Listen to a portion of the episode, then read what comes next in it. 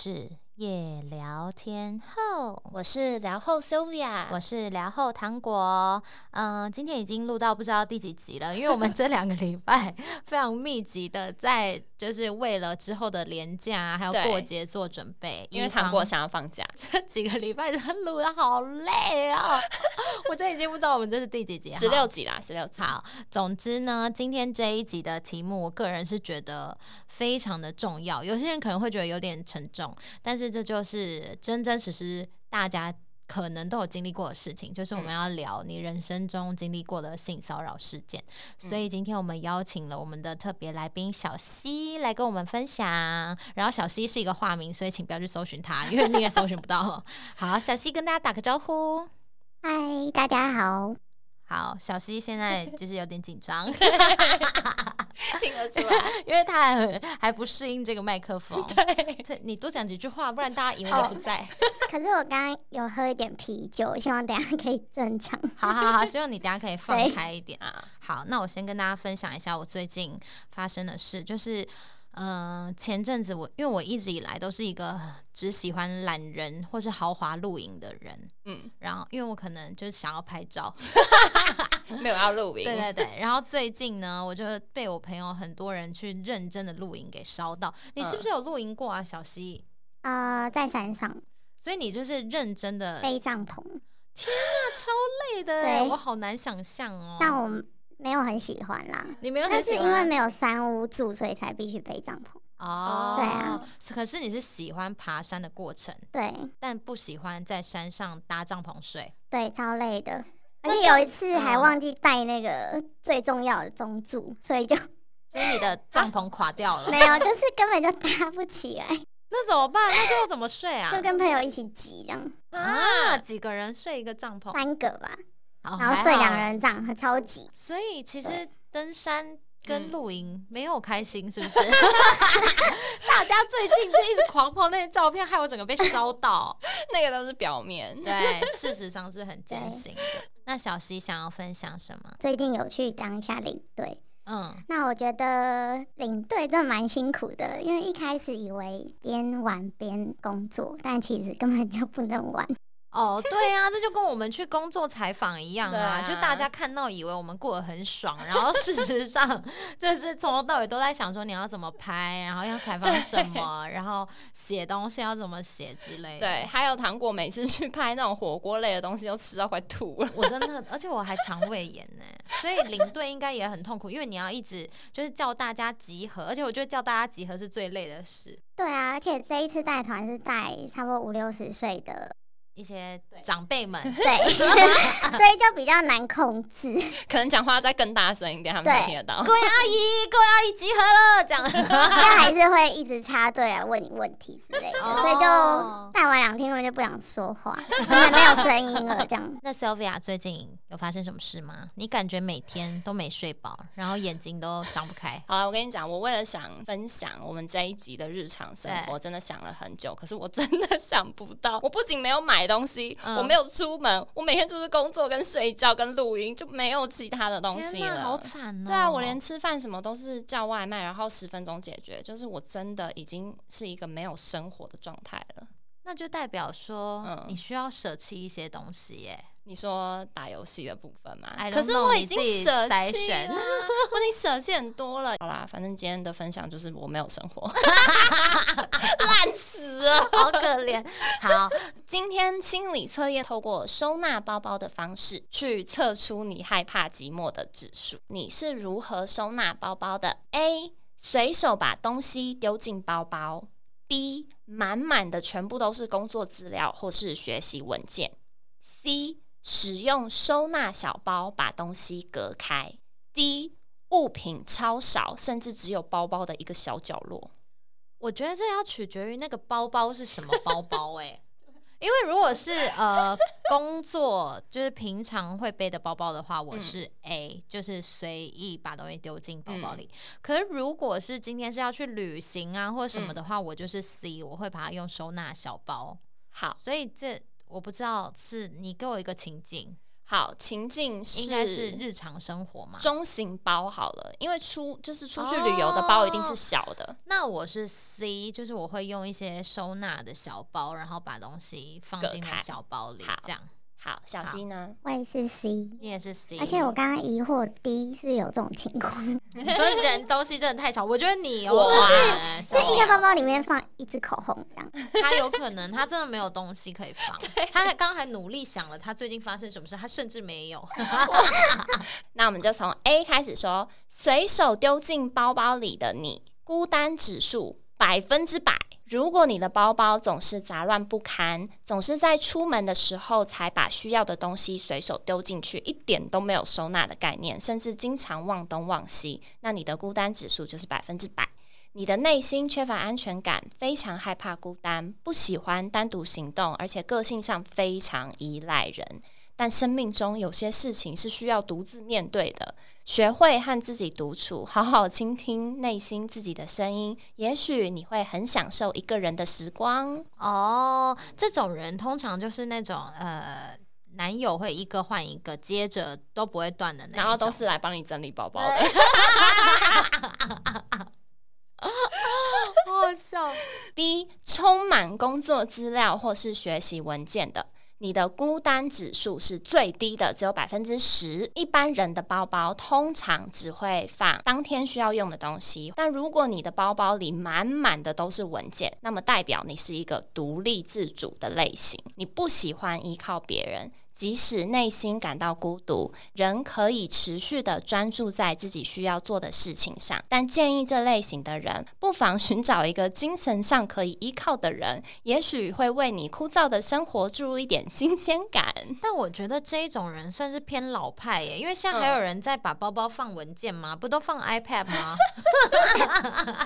对，没有，还是有老派的人。因为其实我一直到4年前，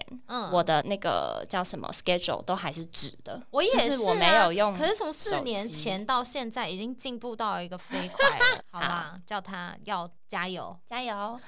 好，选择 C 的糖果跟小 C 呢，就是使用收纳小包把东西隔开，你的孤单指数是30%。使用不同的小袋子来方便收纳的你，不管是生活大小事还是工作上，你都可以很有系统的完成，是大家眼中的女强人。这样的你经常受到朋友的请托，在群体中扮演大姐姐的角色。你不太会关注自己内在的感受，因为生活中有许多事能让你分心，也许在某个瞬间你会感到一丝孤独，但很快就会调试过来。但我觉得我蛮准的，对，因为我就是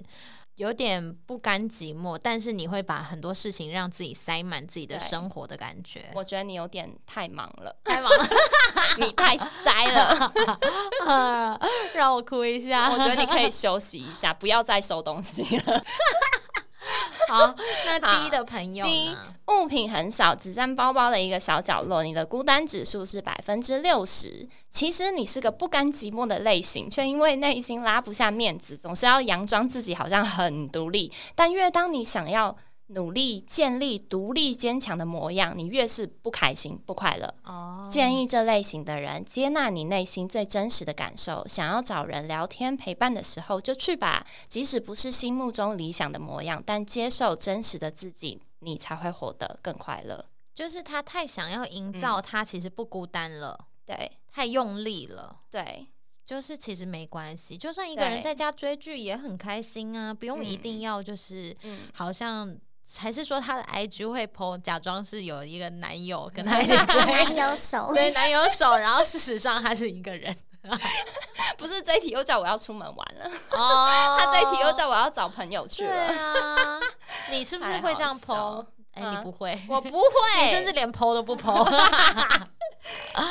好，那今天我们的主题呢，其实是要聊，就是这些事情大家不太愿意说出口。但后来我和 Sylvia 2个人在 IG 就是发起了一个就是问大家问题，然后问大家说你有没有发生过人生中的性骚扰事件，然后可以跟我们分享。因为其实我们做这一集的目的是希望让很多曾经遇到这件事情的人，无论你是男生还是女生，知道就是这件事情其实不是你的问题，不是你的错，然后其实很多人都有遇到，那就如果正在经历这样子问题的人，他听到我们这一集也许可以重新找回生活的一些力量，然后知道他不孤单这样子。然后呢，今天我们邀请了小希来跟我们分享，然后今天他匿名与变身的原因是因为就像很多人知道，就是关于性骚扰这件事情，最后很多人他会害怕，然后或是有接下来我们要分享的原因，为什么他们都会不想要让人家知道的原因，对不对？好，那我们现在问问小希，你觉得怎么样算性骚扰？我觉得是只要觉得不舒服都算，就是言语或动作，或是眼神。眼神也是，对，有些就是很恶心，对，对。Sylvia 觉得呢？我觉得是你当下不想要做的那件事情，可是有点被半强迫去做，这种也算。对，就像就算是交往中，如果对方觉得不舒服，那也算是，对不对？因为其实真正性骚扰的定义好像是说，不受欢迎的与性跟性别有关的言行举止，只要让对方感到不舒服，有被侵犯的感觉，那就是性骚扰。无论是言语还是肢体，或是违反，就是只要是违反自我意志就算。我看到一个东西超有趣的，就是国外有一个保险套，它叫做同意保险套，就是说呢，这个保险套一定要双方两情相悦才能获得快乐，所以它要四只手才能打开。就是你两只手想要对，就是两个人，然后四只手才能把那个保险套打开。如果今天是一方打开，打不开，他一个人想要弄你，那弄不了。好好笑哦，对不对？那如果很急的时候，他这边快点，赶快把手放上去，快点。对，我觉得这东西超赞的啊！台湾怎么没有啊？应该要有啊，好好笑哦。对啊，那你们觉得人帅真好人丑性骚扰这句话是对的吗？你们认同吗？没有很认同诶。怎么说？因为人帅也会性骚扰。无论人帅不帅，不舒服就是性骚扰啊！谁管你想怎样啊？不是帅就 OK， 不是丑就不 OK 啊！帅哥也有耳男啊，真的有很多。而且可能我觉得帅的，你觉得很丑啊？对啊，你说什么？我说有很多那种真的很帅，然后就发生一些很……因为他仗着他的外表很帅，所以他觉得所有人都应该要可以让他这样做，对不对？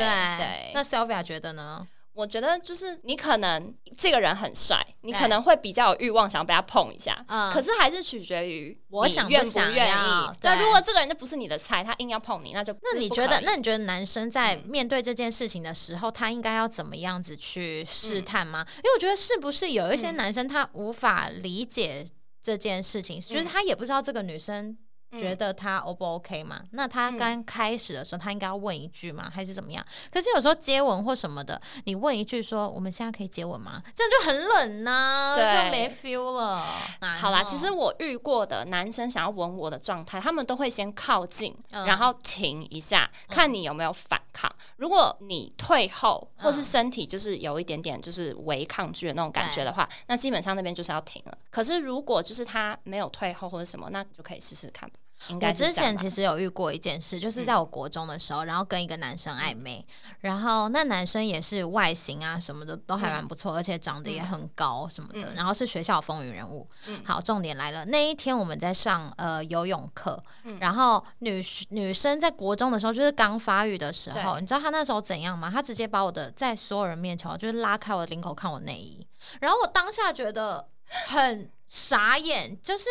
你怎么这样？对，而且你知道女生刚发育的时候，就会对自己的就是胸部感到非常的困惑，对，害羞，困惑，也不想要让人家看到的。然后我就被这样了，然后我当下真的就是全身冒冷汗，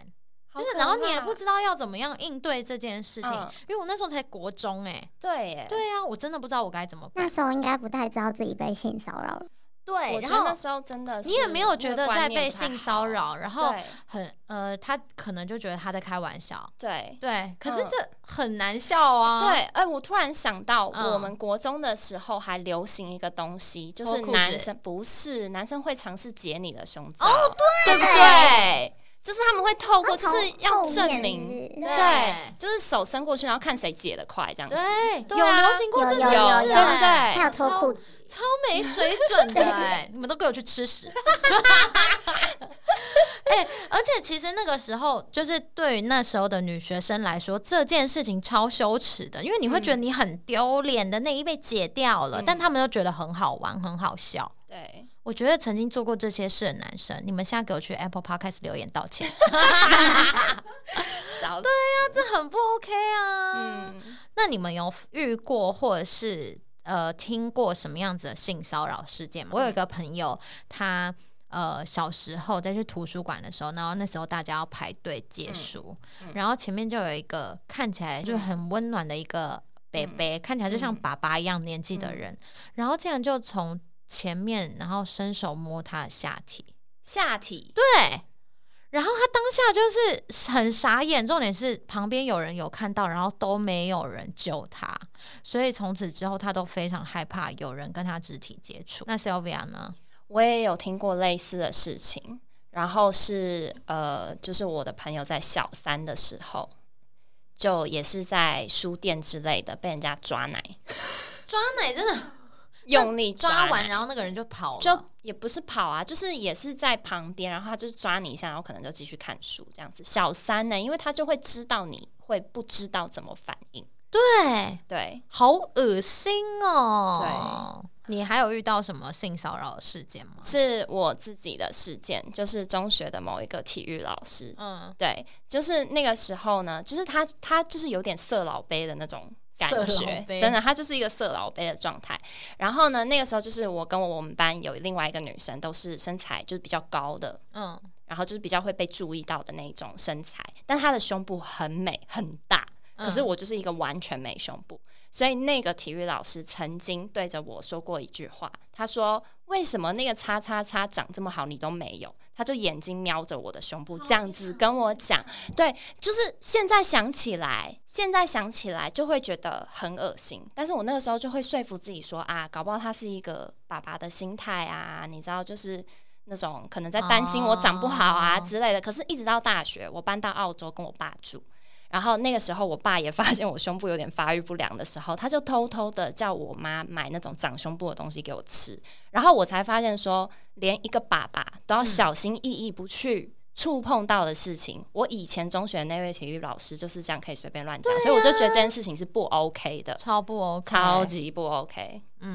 好，那今天的正题呢，就是要请小希来跟我们分享她在职场中遇到的性骚扰，因为其实职场中的性骚扰比我们想象中的还常见非常非常多。根据调查，有将近70%的女生都遇过职场性骚扰，无论是用言语，像你刚刚那种，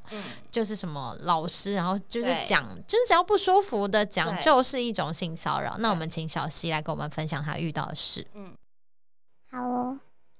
就是大概是我上一份工作，对，然后因为刚去那个职场算是新的领域，所以我有位资深的同事，他大概跟我差40岁，40岁，对，多哎，就比爸爸还大，就跟爸爸对比爸爸还大耶，对，我现在算一算好像是对，然后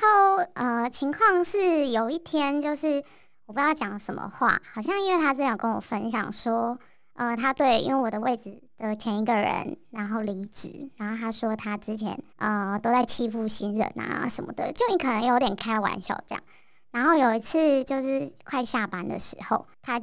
我就跟他开玩笑，然后因为办公室有其他的同事，然后就说啊你不是都欺负新人啊什么的，然后他就突然发火。然后就突然大骂我这样，然后就离开这样。然后因为当下其实我蛮害怕的，就是应该是说我蛮害怕我失去这份工作，因为就是我那个新的领域算是真的很不熟悉，所以我必须要请教他，而且我跟他工作室密切配合，对。然后其他办公室大概都跟我们的业务没有关系，对。所以当下我就立刻传简讯，传 LINE 跟他道歉，然后他就说。就传到最后，他就说：“不然你现在到我家楼下。”哈，对，他在上，就是你因为公事而跟他道歉，但是他叫你私下到他家楼下。对，他说：“如果你有诚意的话，你现在就过来。”但是他就 send 给我他家的地址这样。因为他是你的前辈，然后加上他在工作上你是非常需要就是请教他的，所以你也不敢就是说不去。对，而且就是我当下也没有想这么多，我只想要赶快跟他道歉。因为就是如果说他因为这个领域如果就连他可能没有办法给我一些指导的话，我应该很快就会离职。嗯，对对对，所以当下我就去了他家楼下去跟他道歉。然后事情就是发生在那个时候，就是我有点忘记他到底跟我讲什么，因为这件事情有点震撼，所以很多细节都忘了。然后我只记得当时我就被强吻了，这样。你说在他家楼下？在他的房间。所以他后来有叫你上去他家？对，然后其实我那个时候有一点点理性，我就按了110我的手机，然后我就放。所以你有打电话？没有，我没有打电话，我是把110按着。就是按着，然后可以让我马上可以按。嗯，然后一方面又是我觉得他因为是一个长辈的形象，应该不会有什么奇怪的事情，就算是我一个很信任的人这样。嗯，对，所以我也没有想太多。对，然后就跟着他去他的房间，然后他就强吻了你。对，就前面可能不知道讲了什么，然后我就跟他道歉，他可能有接受这样。然后我要离开的时候，他就强吻我这样。那后来你怎么你有反抗或是什么的吗？当下有点空白脑子，因为遇到这种事情真的是呆住，不知道该怎么办。对，而且他算蛮大只的，就是很高，就是不是那种胖大只，是很高那种。然后我就有点小害怕，然后真的不知道怎么办，然后110按不下去这样。然后我就有点跟他打哈哈的，就是装作没事这样。然后好像有偷录音的样子。然后我就想尽办法让我自己可以安全离开就好，就是先不要以不要激怒他为主，因为你不知道他接下来会做什么事。对，我也会打哈哈离开这样。真的对，但真的超级恶心，因为我离开之后我就狂漱口。对啊，很可怕，超恶。而且他就是一个有家庭的人这样。所以他家当下是没有人的吧？不是，他是在外面租房子，他家在别的县市。对。那后来呢？后来就是过阵子，因为我一直在考虑说这个事情到底要不要讲，而且那时候又碰到疫情，就是我其实蛮挣扎要不要讲这件事情，因为我蛮担心我工作可能暂时会找不到就是会很久找不到这样。对，所以我这件事情我就放着，然后可能因为就这样放着，所以他就有所误会。他以为你 OK 不喜欢。对，因为我隔天继续就是正常的去工作，装没事这样。对，然后再过了几个月之后，就是但是在这几个月之间他就一直告诉我一些很玄的事情，比如说他觉得我很像他的初恋女友。他开始洗脑你是不是？对对对，然后可是他初恋女友已经过世了，就在年轻的时候。他觉得他是你初恋女友的化身。对，然后因为他好像也有在学一些道教还是什么，就是会算命啊，然后也会看到一些东西。而且我就是蛮相信这些东西，所以我有点算是真的被洗脑。他就知道说你可能对这种东西是有兴趣的，他就开始一直会跟你讲这些，让你以为你也非常高等级的情绪勒索。好可怕对，所以我就这样有点慢慢的让我自己陷入另外一个陷阱。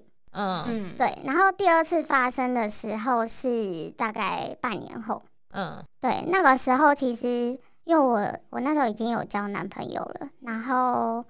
有稍微跟他提到，但是不敢讲太清楚。然后第二次就是发生在半年后，就是在他的车上。因为这个情况是因为我们必须要常常出差，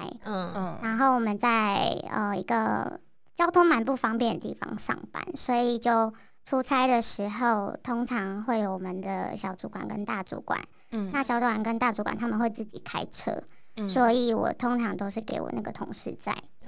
就是一忙完一整天之后，他也顺道载我回就是住的附近这样。对，我没有让他知道我住哪。然后后来他就说那不然要不要吃个饭什么的。因为就是已经晚上嘛、然后我想因为一般同事约吃饭大部分都会说 OK 啊什么的 对，然后因为当下因为我们出差的时候我有一些问题想要请教他，所以我就想说好吧那就留下来吃饭，我顺便请教他一些问题。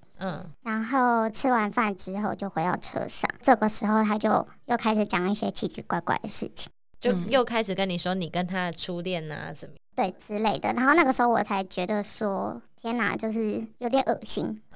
就突然好像清醒了什么事情这样，对，因为他讲太多，就包括说他觉得我身上有第二个灵魂，就是他的初恋，然后那个灵魂现在坐在他的车子后面，就是什么飘出来什么的，然后他可以看得到我眼神不一样。然后这时候他的就是他是邪教的那个教主吗？是邪教吧，吓死人了！不知道什么教对啊。好，然后呢？然后我那个时候就超级害怕，但是我有点害怕他讲的是真的。对，所以我那时候就真的也不知道怎么办。但是他那时候就说，就是那看要不要就是到后面讲个话什么。你说到车子的后面吗？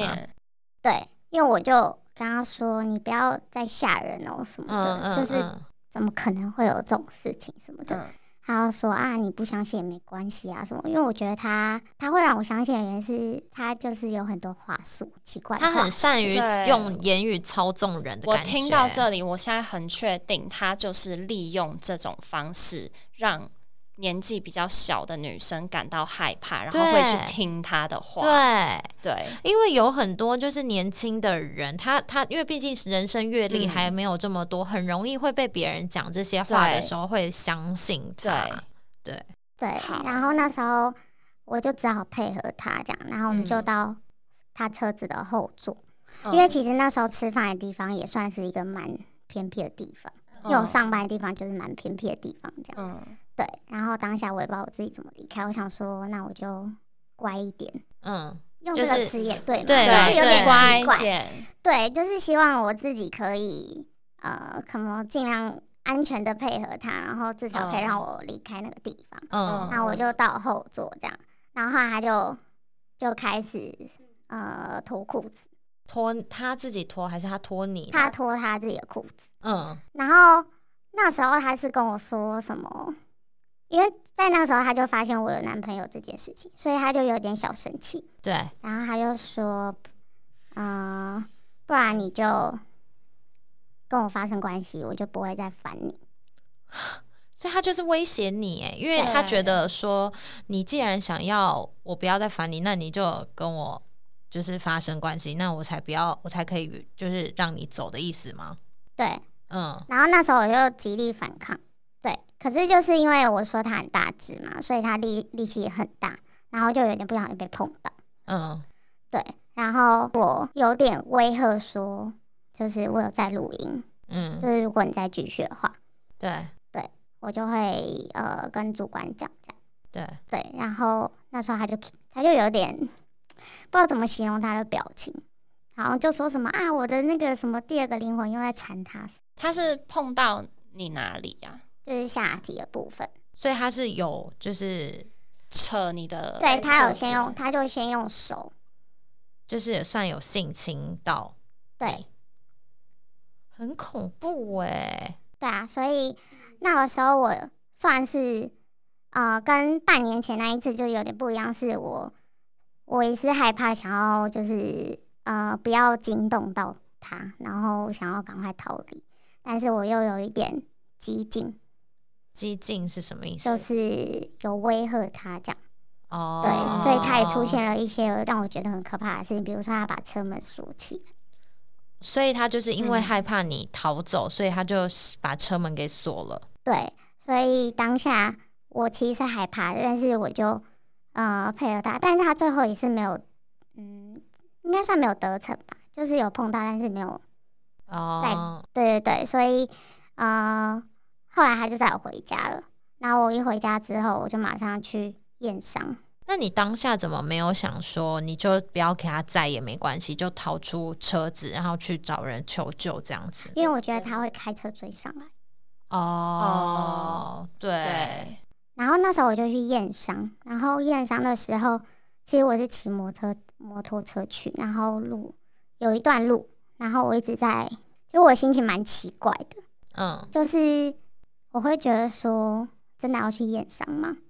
你怀疑自己是不是要去做这件事？对，但是后来我还是去了，然后我非常冷静，没有任何的情绪，然后就验完伤之后，你有跟任何人说吗？没有，那个时候我男友还不知道，你也不敢跟他讲。对，然后验完伤之后，护士就说好，那之后会有警察联络你，因为我们这个算是一个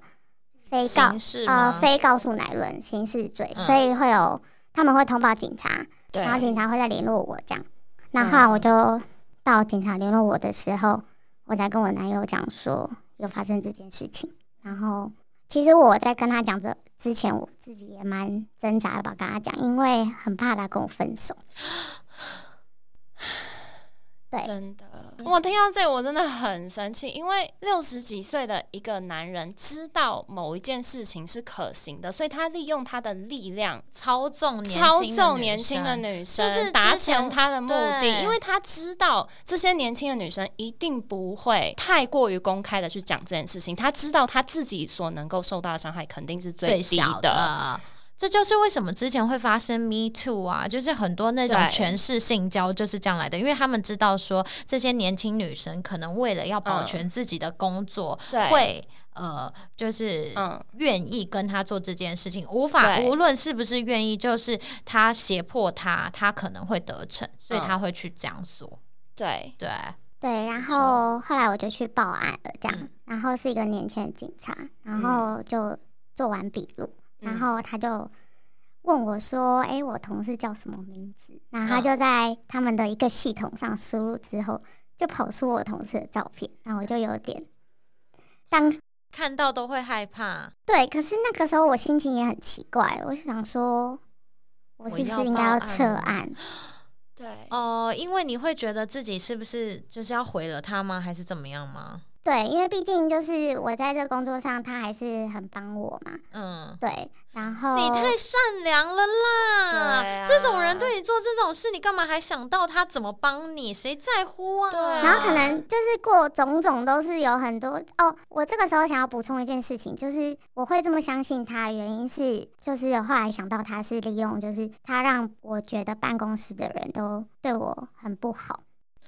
就是他平常也会用一种话术让你觉得说这办公室的人都不相信你，只有我对你好。对，所以就变成也就是营造出我跟他很帮我，然后他帮我 cover 什么事情，然后帮我跟谁讲什么什么这样。所以我那时候跟办公室，其实我一直都是不是那种会跟同事交恶的人，但是因为我跟他业务比较常往来，所以我就相信他的话，所以跟其他同事也没有什么联系。对，然后所以种种再倒回来，就是我去报案的时候，我为什么会想要撤案的原因是这样，因为我觉得，因为我就问警察说，如果真的成立了之后会怎么样嘛？就是他说会以刑事办理，刑事就是可能会有坐牢啊，或者是罚金什么的，然后可能这个人一辈子就毁了，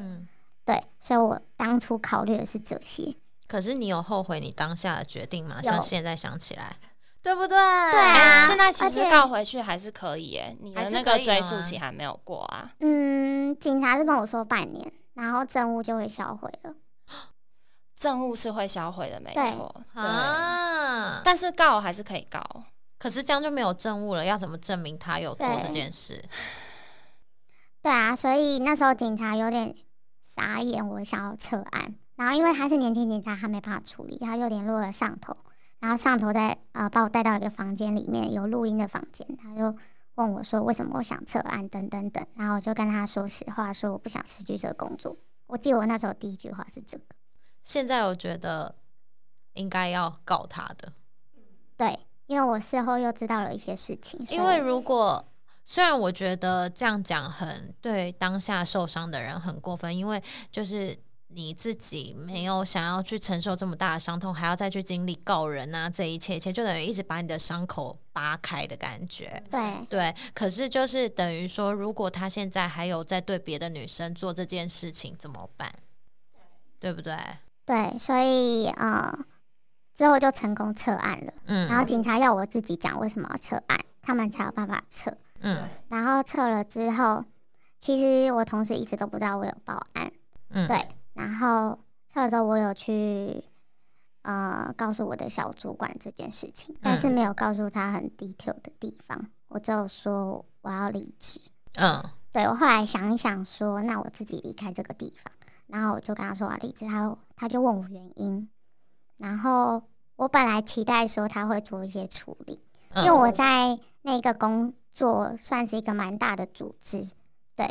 应该会有一些，就有一些性平会什么。就是可能可以解决这些事情，但是我的主管那个时候没有想要处理。那他怎么跟你说？他就有点意思，就是就是我觉得他也很奇怪，就是他也不想要我离开，但是又有一点想要我离开的感觉。他有讲怎么讲这个东西吗？就是他问我的确，他说你有去报案吗？嗯，对。他可能是怕事情闹大，是不是会影响到公司的名誉？对，而且他那个时候算是一个准备要升迁的状态。哦，那他就可能更会息事宁人，他不想要这件事情闹大，这样会影响到他的升迁之路。对，而且比起一个资深的男员工跟一个刚进公司的女员工，你觉得他会选资深的？对，他会选资深的，而且那个资深算是也帮他很多。嗯，这样。然后因为我那个主管是男生，然后我当下觉得有点失望。嗯，对，然后我就跟他说好，我会再想一想看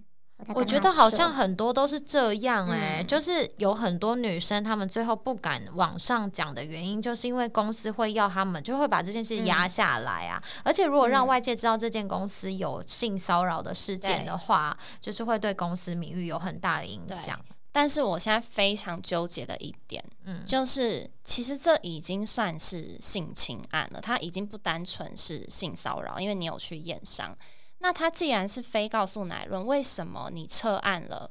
警察就不用去做事？我不懂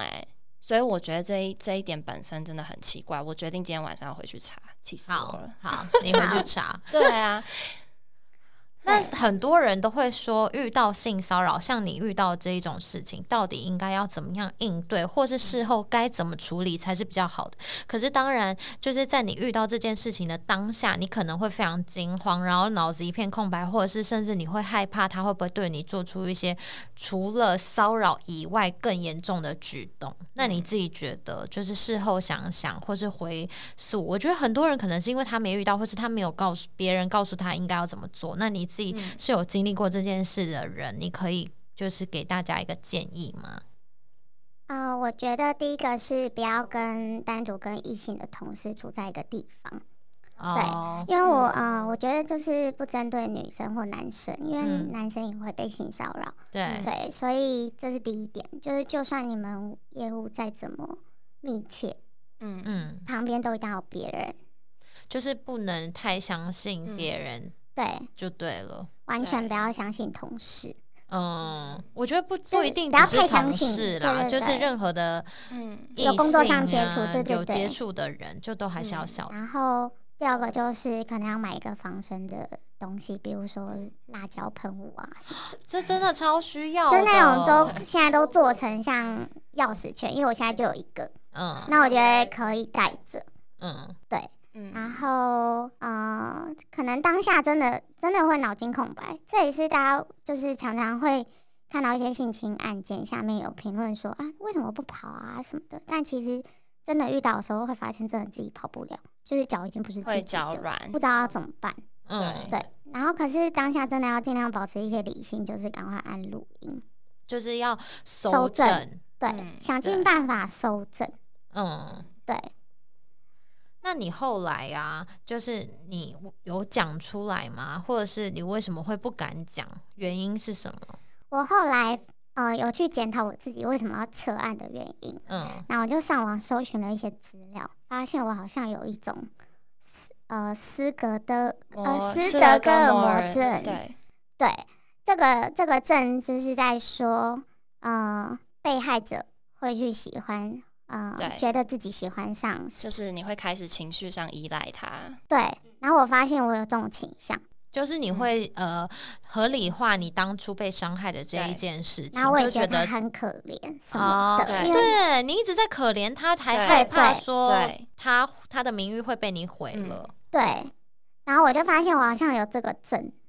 状、嗯、但是我自己不知道怎么排除、嗯、但这好像就没有办法。那你觉得你现在还有在那个情绪里面吗？就是你还会可怜他吗？现在不会，但是好像是前阵子才开始觉得不会，因为前阵子我有因为一些事情有回到前公司，嗯，做了一些事情，然后有看到他本人，嗯、对，然后当下我没有任何情绪，就已经，而且我根本就不想看他，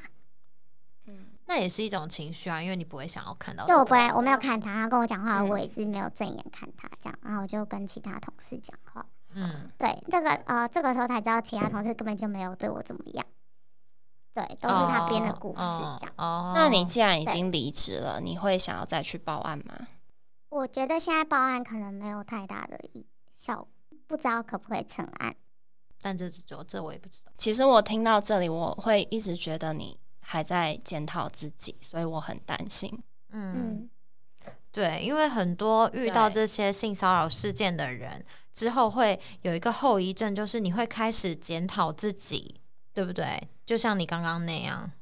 对，然后因为我觉得当下如果讲出来，人家一定会说，那你为什么要去他家？那你为什么要跟他在同一个空间？就是会变成大家都在检讨你， Sylvia 你干嘛哭啊？结果他没有哭，然后你给我听到哭了，好烦哦！我不是难过在哭，我气到在哭，因为我以为已经解决了，你知道吗？就是我以为已经报好案，那个人已经就是得到他应该有的惩处，你都没有跟我讲，我真的以为是已经就是结案了，你知道吗？还有他非常的好，这样。不行，气到不行，对，他气死，真的。我跟你讲，你如果哪一天想好，因为我不会去逼你啦，可是你真的哪一天想好，你觉得他应该要 得到他的惩罚的话，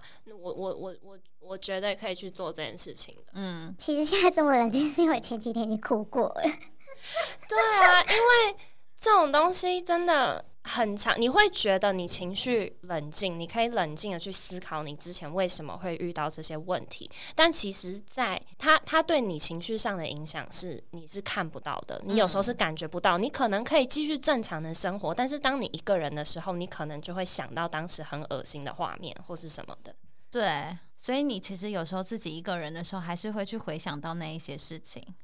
尤其是今年就是在爆发疫情的时候，那时候是5月，我印象蛮深刻，因为那时候就换了一个新工作，然后压力也很大，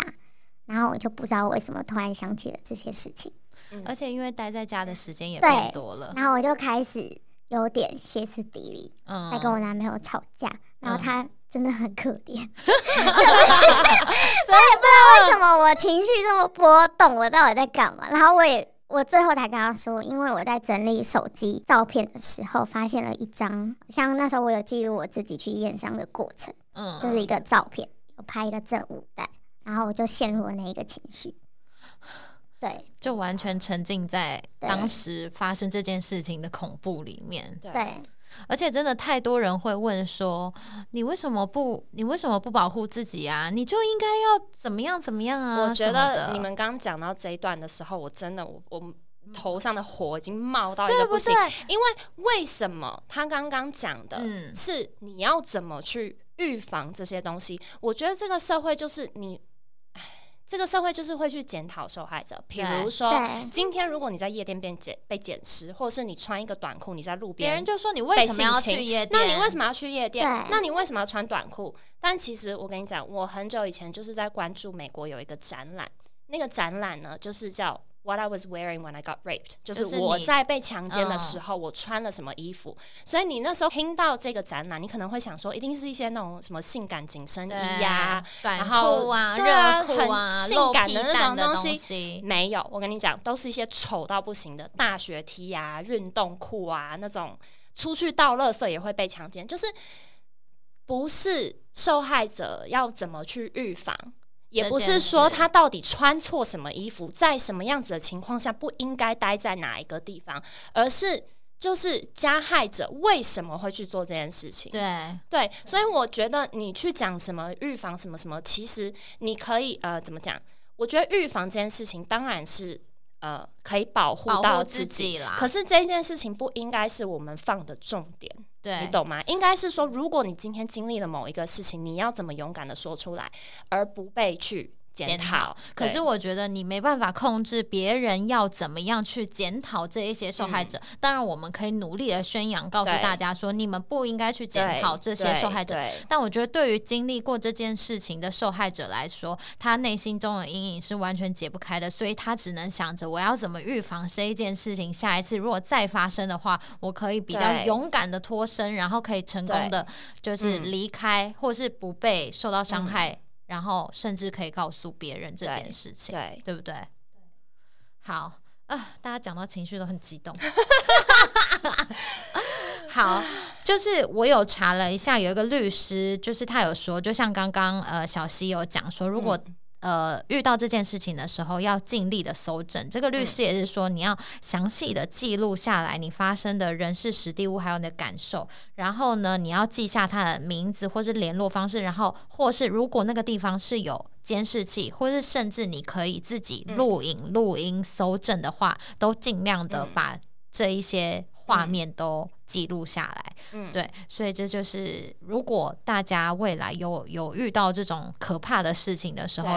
尽量的努力的去做到。对，其实我觉得也不用是可怕的事情啦，就是在当你遇到不舒服的事情，不管是言语上还是说讯息或是什么的、你就截图，你就分享给你身边最好的朋友、告诉他他这样子讲话我真的不舒服或是什么的，就是也是给自己一个记录，然后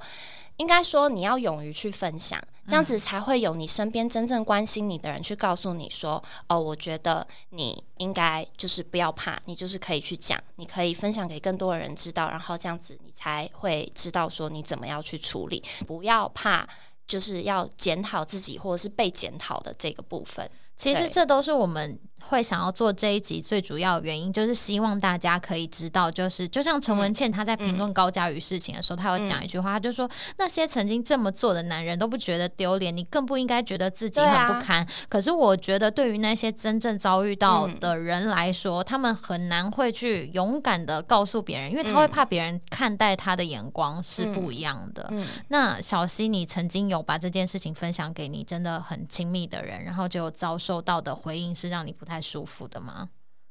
有啊，就是我妈。你跟你妈说了？对，就是今年疫情的时候，对，然后我就忍不住说出来了。然后因为我在跟她吵一件事情，吵架的时候说，然后她那时候第一句话就回我说：“现在几点了？可以不要这么大声吗？让邻居听到。”她怕别人听到这件事情。对，妈妈那一辈的通常都会有这个问题，因为他不管那个人到底有没有受到伤害，他是要保护你不受到这个世界的指责，所以他们的结论都会是这个，所以他们就会选择你不要讲，对，你就他们就会说不要讲，想办法自己消化这样。可是这件事情就是很难自己消化，那你后来是怎么走出来的？我觉得好像还没有完全走出来，对，然后就可能像 Sylvia 刚刚讲的，就是我可能他有发现我还在检讨自己，对，然后最近是有安排了一些咨商的预约，对，打算就是要可能跟咨商师聊一聊，因为我发现就是在工作上我还是有一些恐惧的事情在，比如说我就会害怕就是长官啊可能对我有一些不满意的地方等等等，我就会变得好像更想要讨好别人。因为你怕他也会不喜欢你，然后你就会更努力的想要证明，是不是？对之类的。这真的会耶。对。想到这边太沉重了，我们来讲一些就是其他我们听过的那个在工作上、职场上遇到的性骚扰好了，好，不然 Sylvia 整个眼泪已经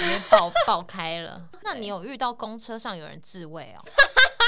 对对，我刚本来想说我不想要讲这个故事的想不行啊，这很恶欸。就是我22岁的时候，然后那个时候我在澳洲，从学校回家要坐一条很长很长的公车，大概是那种1个小时的公车。然后我就在公车上面看到一个白人男子，大概40几岁，他是跟我隔一个走道的座位，可是我就看他手在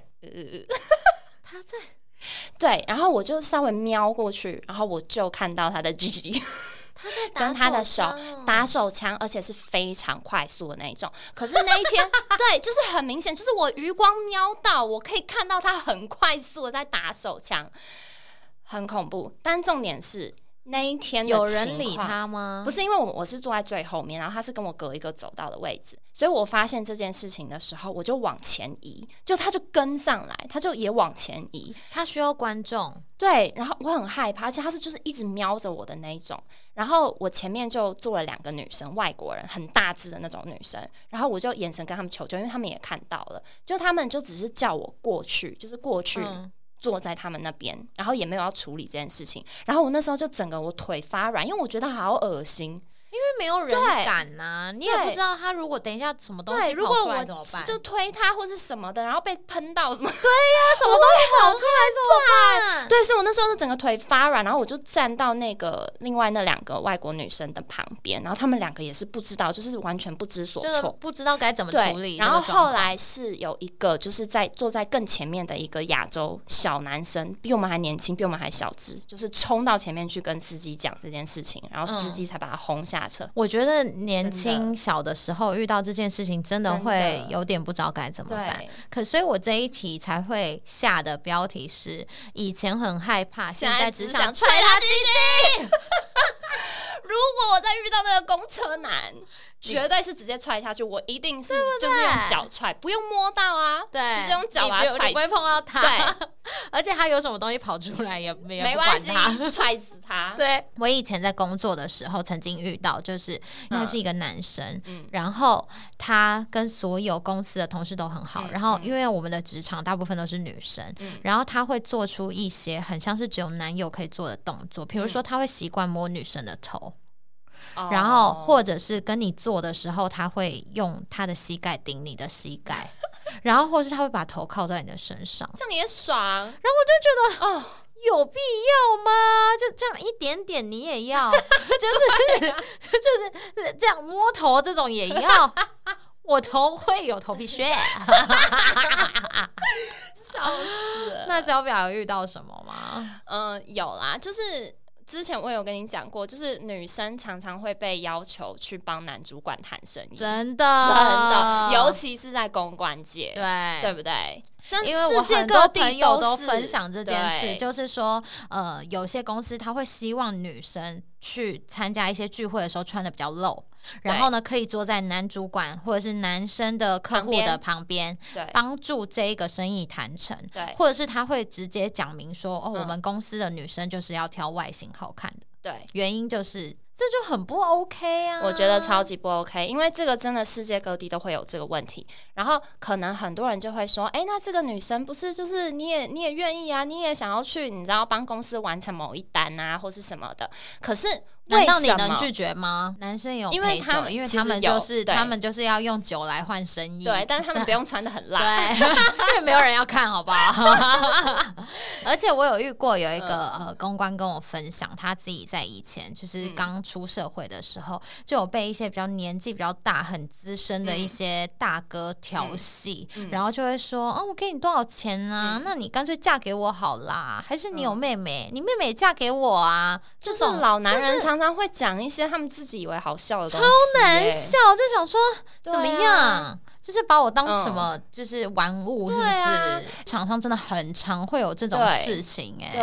就是除了小希刚刚分享的事情之外，我觉得很多女生大部分遇到的是这种，就可能男同事觉得多摸一下是 OK 的，或者是这种被叫去就是要去帮助完成生意的这种，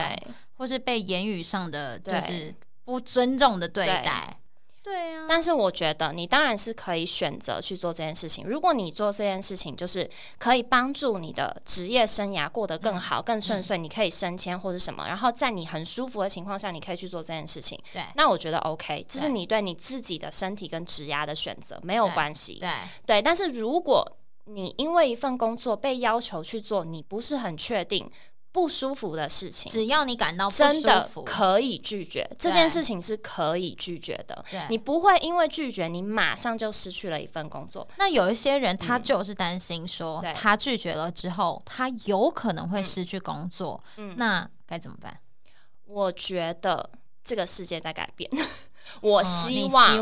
我们相信接下来的社会应该是我可以有权利选择我自己要不要做这件事、只要我感到不舒服我拒绝了，就没有人应该要因为我的拒绝而去好像被惩罚一样， 对吧？对，我希望、这本来就是不对的，对。好，今天讲到这里就是有点过于沉重刚刚不是要讲开心的事情吗？怎么又回归了？都是我啦，烦的、我现在整个就是满脑子这些负能量，烦死了，你整个头都是三把火。对啊，讲到流汗欸你们开冷气啊好啦，今天谢谢小希就是勇敢的跟我们分享这些事情，真的，然后也希望所有遇过这件事情的人呢、可以勇敢的把这些事情说出来、未来我们的世界可以越来越少这些事情的发生。对，因为呢我就是一个激进分子，我们两个人就是过于热心啦、对，真的很有社会责任感的人，很鸡婆，但是就是愿意倾听你说话啦。对，然后呢最后谢谢小希跟我们的分享、然后希望大家可以到 Apple Podcast 给夜聊天后5星好评，然后可以留言告诉我们你对这集的感想、然后或是你想跟我们分享你们的人生故事也非常欢迎、然后记得到 IG 来找我们聊天，谢谢大家。你要说谢谢，谢谢